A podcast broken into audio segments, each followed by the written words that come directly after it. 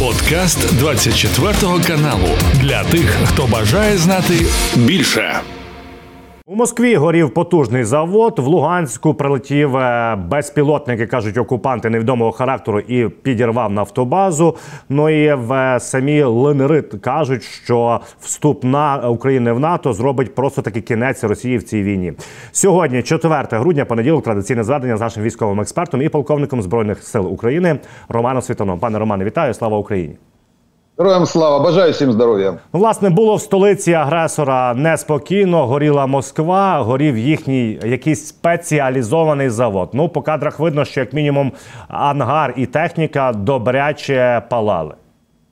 Это завод, который выпускал в свое время корпуса для военной техники и сейчас э, также производит э, в том числе и для Э, техники, которая запускает ракеты. То есть, э, по большому счету, это довольно-таки серьезный военный объект. Э, и его, по крайней мере, вывод его из строя на, определенное время, это идет в копилку наших достижений и в уменьшение проблем для наших бойцов на фронте. То есть работа, скорее всего, Э, либо партизан российских э, уже э, сопротивления в России. В основном это национальные группы, которые помогают наш, нашим бойцам на фронте, в том числе и в России. Те национальные группы, которые борются, уже начали борьбу за свою независимость от Российской империи. Они, они нам помогают. Они борются с нами на линии фронта, они здесь Э, на нашей территории присутствуют, и э, часть их, естественно, работает в том числе и в России. Э, мы после войны, после нашей победы много чего узнаем об этой работе, работе и этой борьбе сопротивления внутри России, национального сопротивления. Там несколько десятков национальностей – Э, можно сказать, уже даже нации определи, определившихся, э, которые готовы выйти из этой, уйти из этой тюрьмы народов и вот таким способом помогают э, нашей борьбе. Окрім цього, я згадував, що в Луганську є е, хороший приліт. Окупанти кажуть, що можливо це якийсь безпілотник, можливо іншого характеру, але кадри потужні влучання в нафтобазу. Е, я так розумію, пане Романе, це є безпосередня логістика на східний фронт, де зараз найгарячіші е, події. Топливо – это кровь любой армии. Без топлива армия засыхает, двигаться не может, не может, а российская армия э, вообще начинает бежать, так как э, достаточно, недостаточное количество боеприпасов вынуждает их отходить э, и довольно-таки быстро. Понимая, а так как боеприпасы на горбу не потягаешь, приходится возить, то уничтожение топлива это как раз уменьшение, можно сказать, уменьшение поставок боеприпасов на, на линию фронта и э, успехи нашей армии по продвижению. Глубина э, до та, такая глубина это уже работа, скорее всего, наших беспилотников, э, которые достают ну, 100 километров под прямым управлением. Хаймерс туда не достанет до Луганска. А это, скорее всего, работа беспилотников, которые работают в том числе и по оккупированной территории Украины. З 3 на 4 грудня знову ж таки була повітряна тривога фактично по всій Україні, пане Романе. Летіли і шахеди, і ракети летіли вони із Криму, в тому числі, і навіть долітали до Закарпаття і Львівської та Волинської областей. Э, большинство мы опять сбили, ракету сбили, Х-59 вчера пропустили, в этот, в этот раз сбили. Есть э, у нас участки э, в вдоль э, линии фронта и э, участки, особенно э, выхода с Черного моря, которые не закрыты ПВО. И россияне пытаются по этим участкам пройти, а дальше по определенным маршрутам выходят аж на запад Украины, вот в том числе и, и во Львовскую область. Основные, основные задачи идут, пытаются дойти до аэродромов, пытаются дойти до определенных пока еще военных объектов, Э, но э, прокладывают маршрут. Это уже видно, то есть э, прошли практически на западную границу. То есть недостаточное все-таки еще количество у нас э, систем ЗРК, но это и понятно. Потому запрашиваем, запрашиваем у наших партнеров для того, чтобы закрыть хотя бы входы э, в Украину, потому что у нас э, входы с моря практически ну, есть по некоторым направлениям не перекрытые ПВО. Пане Романе, якщо говорити по лінії бойового зіткнення, є дуже цікава інформація. В першу чергу наші партнери з Прибалтики виготовляють для нас е, ну це не новина, але є чергова поставка. Виготовляють для нас макети Хаймерсів МЛРС 270. Отак вони виглядають. І, очевидно, ми ними заманюємо і дуримо противника. А також є карта використання е, Збройними силами України Хаймерсів. Ось ця карта з 24 по листопада, по 1 грудня, бачимо, діє ця техніка по всій лінії фронту. Э, Хаймерс – это платформа для отстрела э, ракет разного уровня, неуправляемых реактивных э, снарядов «Нурцев» в режиме РСЗО и ракет, управляемых в основном баллистических. И после того, как мы получили 100-мильные ракеты «Атакамс М-39», мы накрываем практически всю материковую часть оккупированной Украины. Потому Э, и мы видим по карте, вот именно практически в любую точку мы, мы достаем. У нас еще открыт Крым. Э, Крым, э, для того, чтобы доставать до Крыма, до, вплоть до Керченского моста, нужны атакамсы, э, ракеты с М-39 и 1 с дальностью до 300 километров. Это то, что мы ждем уже второй год. Пане Романе, якщо говорити по Авдіївському напрямку, е, непроста тут ситуація. Ми вже про це говоримо кожного дня. Намагаються атакувати росіяни. Вчора сказав е, Віталій Барабаш, що готують чергову атаку вже можливо з технікою. Але аналітики, в тому числі і аналітики Deep State, карту, яку ми використовуємо, кажуть наступно: що тепер час грає на руку Збройним силам України. Якщо раніше е, це час грав е, на боці росіян, то тепер час це наш союзник. В ближайшее время зимний период, э, дожди, около нулевая температура, снег, э, мороз, переходы в течение суток 2-3 раза через ноль.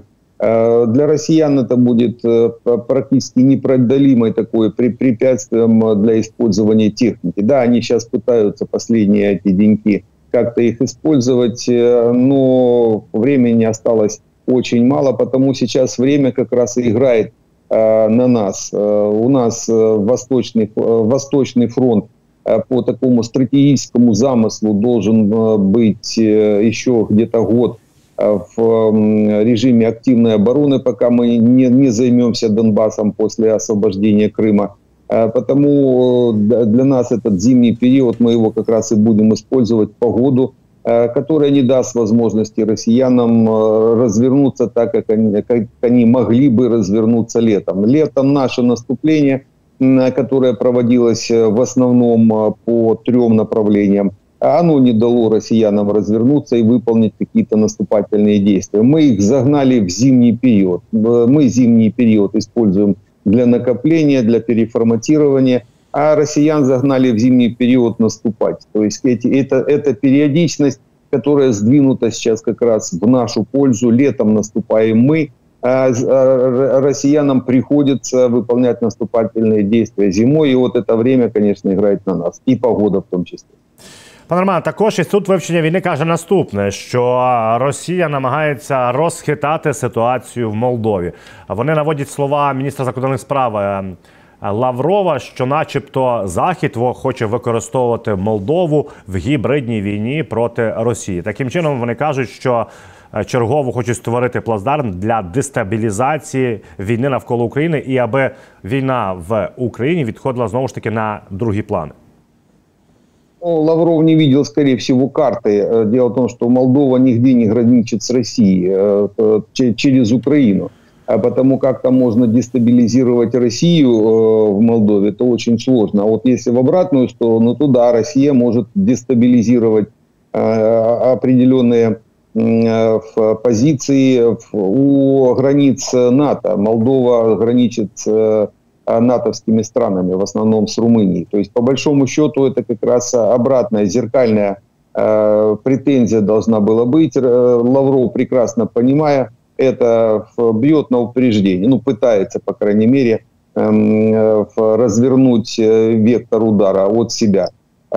Пытаются россияне сейчас и в Молдове, и на Балканах, и в странах Балтии пытались, по крайней мере, и сейчас еще и в Финляндии там определенно идет давление с помощью эм, беженцев, с помощью Э, уже третьих сил, э, третьих стран, они перебрасывают туда достаточное количество людей для того, чтобы давить э, в основном с Ближнего Востока, для, для того, чтобы давить на границу Финляндии в том числе. То есть пытаются раскачать эту ситуацию, создать новые очаги нестабильности рядом с Европой. Но этим они еще больше озлобляют Европу против себя, прекрасно понимая, с какой целью Россия это делает. Сейчас Европа переходит уже в такой боевой режим. Она, как всегда, долго, это же э, все-таки демократия. Ну, потом долго запрягают, но потом быстро едут. Пане Романе, до речі, про шахеди з'явилися фотофакти. Не знаю, наскільки вони відповідають дійсності, але все ж кажуть, що росіяни почали застосовувати в шахедах нову бойову частину. Вона важить приблизно 40 кілограм і може нести значно більші руйнування. Чи справді вони могли оснастити такою кількістю вибухівки? Ну, это термобарические так называемые заряды 40-килограммовые. Они по весу -то такой же заряд, как и осколочно-фугасный, который стандартный для шахеда. Они пытаются термобару воткнуть в шахет по, по, по, по той же Э, по тому же весу, так как, чтобы не сбивать центровку этого аппарата.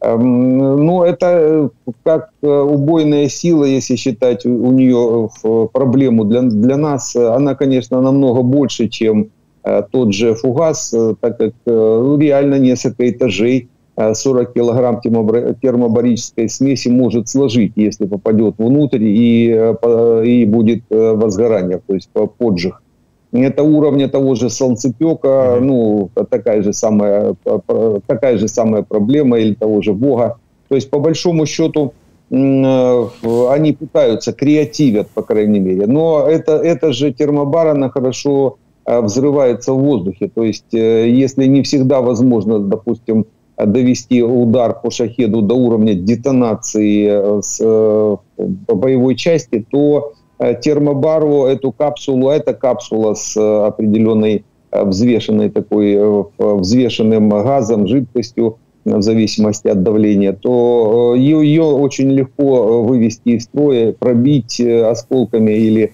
очередью. То есть здесь в этом смысле сбивать их намного проще и легче. То есть они будут подрываться в воздухе намного чаще.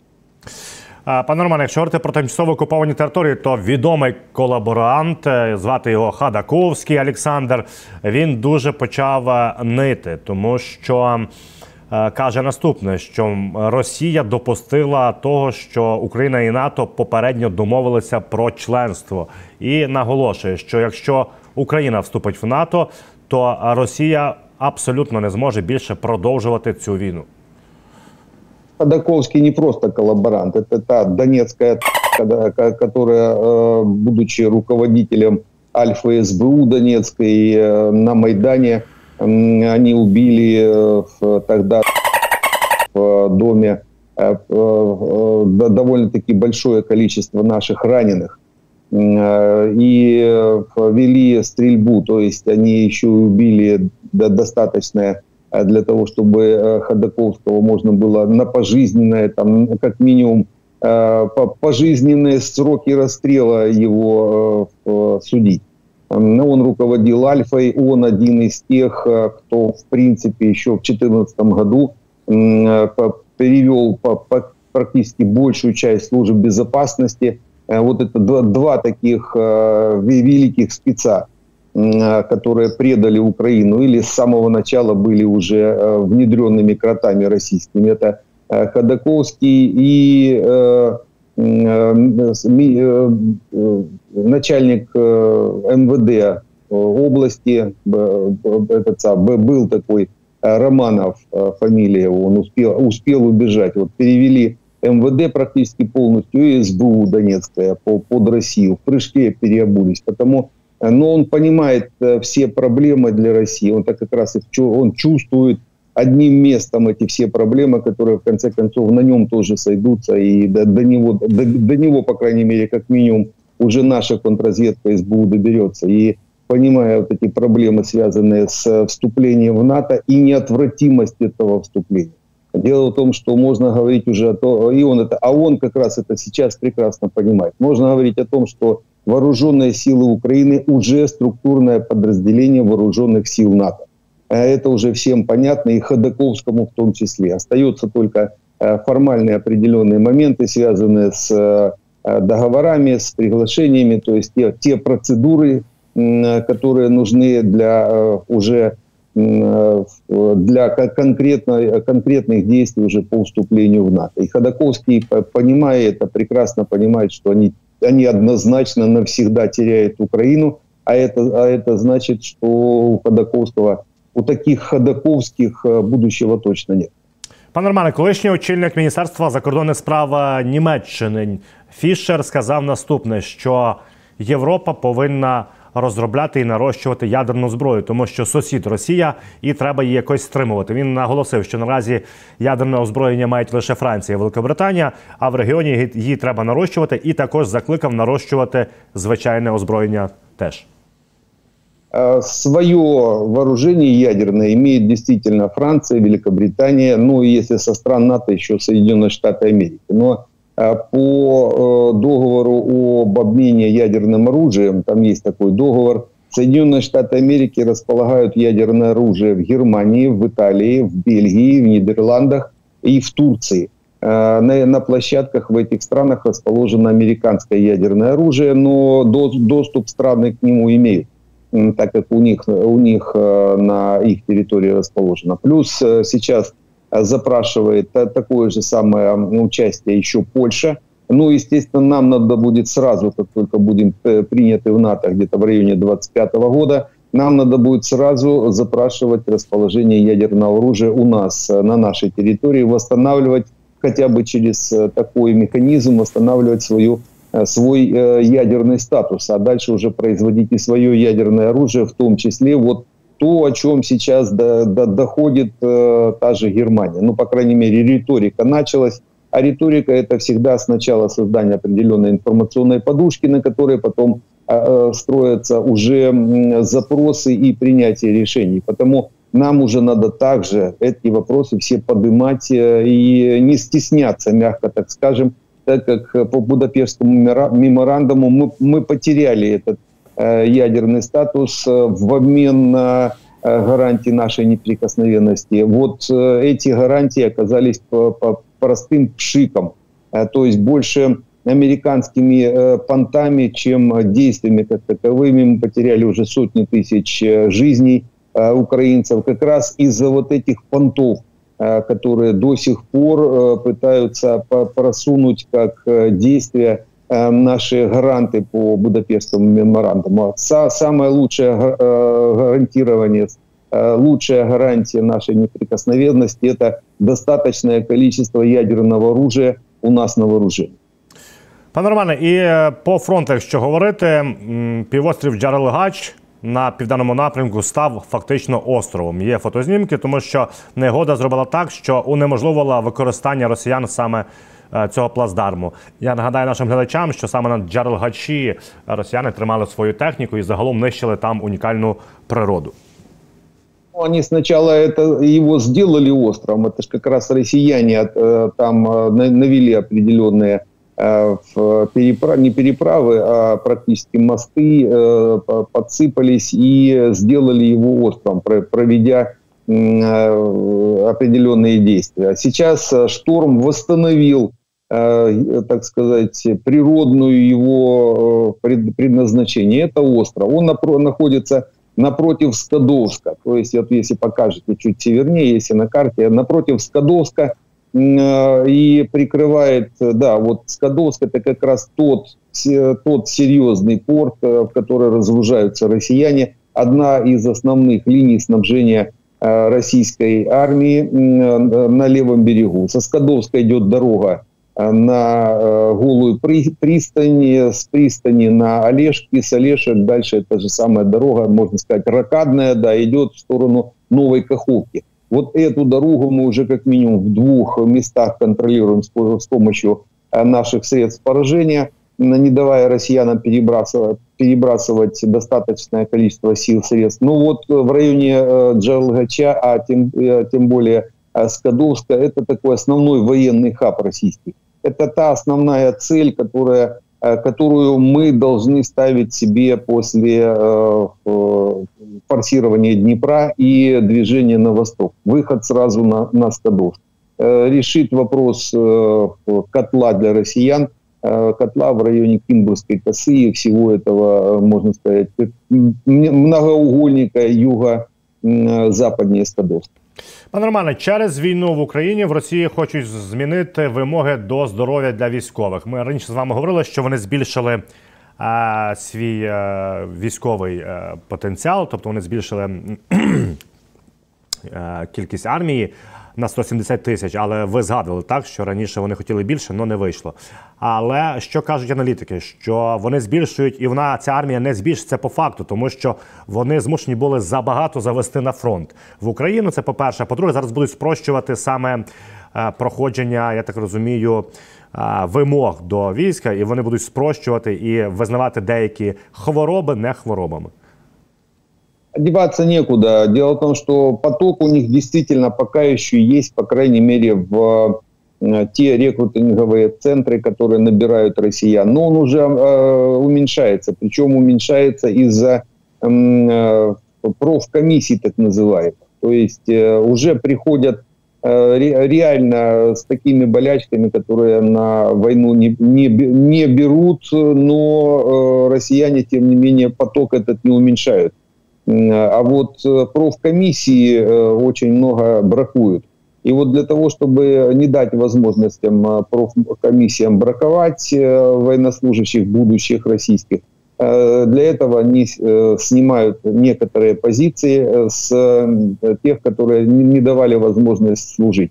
А потому для того, чтобы восстановить этот поток, тем более сейчас где-то 20-25 тысяч россиян в месяц э, приходит, ну, пропускается, а мы отминусовываем до 30. У них сейчас отрицательное, так сказать, отрицательное наступление, если можно так их, их словами говорить. Они не добирают э, каждый месяц где-то 5-7 тысяч этого расходного материала. И вот таким методом, это один из методов, которые россияне сейчас будут пытаться Э, увеличить опять этот поток, скорее всего, будут еще поднимать и меркантильную составляющую, то есть денежное содержание. Либо первоначальный взнос, который сейчас 40 тысяч э, рублей будут поднимать там до 50 или до 100 э, стартовый, и общее денежное содержание, скорее всего, где-то до 250-300 тысяч рублей. Пане Романе, і хороші новини в нас є з Німеччини, тому що 70 військових збройних сил України пройшли підготовку з експлуатації ЗРК Петріот. І суть в тому, що вони прийшли її прискорено замість 10 Тижнів е, було витрачено на навчання лише 6 тижнів. Бачимо в два рази швидше, фактично. І повідомляють німці, що тому до кінця року Україна отримає ще один повноцінний комплекс е, Петріот. Э, воздушные силы подошли грамотно и правильно э, к подготовке военнослужащих. Дело в том, что те военнослужащие, которые едут на подготовку, они до этого э, уже служат в таком в режиме обслуги для патриотов, которые у нас уже стоят. То есть сначала они, можно сказать, обучаются на тех стоящих у нас патриотов, а потом едут к нашим партнерам, вот сейчас в Германию, для того, чтобы доучиться, получить определенные допуски, э, пройти э, и с одной стороны там по некоторым позициям стажировку проходят, а с другой стороны получить сертификаты, сертификацию на выполнение боевых задач. То есть вот, вот такой поток он уже поставлен. И это вот как раз командующий воздушными силами занялся довольно-таки правильно, грамотно подошел и по большому счету мы можем э, каждые э, полтора-два месяца готовить э, целую бригаду. Это, это должно быть ну, примерно до роты, если полностью на целый комплекс, до роты военнослужащих его обслуживают, то до, до сотни человек. До сотни. То есть от 70 до 90, иногда бывает до 100 обслуживания в зависимости от количества пусковых установок. Это очень зависит от этого. От, от 4 до 10, до 12 может быть пусковых установок на, на каждом комплексе. И от этого зависит количество вооруженных военнослужащих. Е, пане Романе, історик відомий Ельського е, університету Тімоті Снайдер сказав, що за останні півроку найбільше досягнення збройних сил України, яке чомусь залишається відносно в тіні, і про нього не говорять багато, тому що всі хочуть бачити просування фізичне по фронту. А е, на півдні він каже, що феноменальним є те, як Україна зуміла нейтралізувати Чорноморський флот Російської Федерації. Э, ну да, получилось, что с помощью бэков, в основном с помощью бэков, без экипажных катеров, с помощью ракет, э, причем э, противокорабельных с одной стороны, но мы их используем против наземных целей, ракет наших «Нептунов», которые выполнили удары и по, в свое время и по подводные лодки по, по кораблям российским, стоящим либо в сухих доках, либо в, на причалах, возле причалов или в, на рейдах э, за, заякоренных. Именно попадание и такого вида э, с военным снаряжением практически нигде не, про, не проводилось в мире. Это такой э, первый, наверное, случай, когда страна, которая не имеет флота, практически загнала российский военный флот, а довольно-таки не, не маленькое количество и кораблей военных, и судов обеспечения, кораблей где-то до сотни, а с судами обеспечения несколько сотен, больше двух сотен э, кораблей и судов. Загнали их э, в бухты за, за 300 километров от побережья и не даем выполнять боевые задачи. Э, это вот э, действительно историки будут в свое время э, это прописывать. Ну, военные так, так это точно. Причем по производство, по, допустим, тех же Нептунов, понятно, она на базе вооруженных сил Украины, Укроборонпром производит. А вот бэки, безэкипажные катера – это производство наших спецслужб. То есть они на своих базах поставили на поток, можно сказать, производство и тех же Сибэйби, службы безопасности, и того же Магура В5, э, э, это э, главное управление разведки, которое ну, привело в, в такое, мягко скажем, замешательство военный флот Российской Федерации, командование, они не знают, в каком режиме теперь его использовать. Максимум только для какой-то береговой охраны и не более того. Пане Романе, є інформація, що ем, в Червоному морі е, був атакований есмінець Сполучених Штатів Америки. Це підтвердили в Білому домі. Також ще кілька інших е, човнів було атакованих. Наскільки це загрожує загостренню і ескалації в регіоні? Ну, они э, находятся в радиусе поражения с, средств э, военных э, йеменских хуситов. А у них довольно-таки серьезные и деньги есть, насколько, э, исходя э, из э, тех средств поражения, которые у них есть, можно говорить. Достаточное количество сил, средств для выполнения задач, ну, как минимум, вот таких террористических. По-другому не назовешь, так как, да, американские не военные суда, но они там для стабилизации, а не для проведения каких-то наступательных действий. Э, то есть, э, можно сказать, наоборот, это хуситы, э, это йеменские хуситы пытаются напасть на американские на американские военные объекты. Ответка может быть довольно-таки серьезной. Пока еще, я так понимаю, американцы не, при, не приняли решение по, по самому по, самому а, объему от, ответки этой так называемой. Э, вот, но после того, как примут, особенно там, там же есть и авианосная группа, то есть по большому счету с помощью авиации э, с боевыми радиусами больше тысячи километров, это минимум, они могут, э, в принципе, нанести довольно-таки серьезный удар, и не только по Ирану, еще и по йеменским хуситам, решить вопросы, там есть некоторые моменты, связанные с Ближним Востоком, не только израильским э, конфликтом. Там много еще таких э, конфликтов, которые и переходят в горячую фазу. Но эти вопросы все сейчас будут решаться с саудитами. с Арабскими Эмиратами, с Йеменом, с, с Катаром, то есть проводятся, скорее всего, консультации по вот этой вот ответке, по объему этих ответных действий. Пане Романе, дякую за це звернення. Сьогодні у нас 4, нагадаю, грудня, понеділок. Це був подкаст для тих, хто бажає знати більше. Підписуйся на 24 канал у Spotify, Apple Podcast і Google Podcast.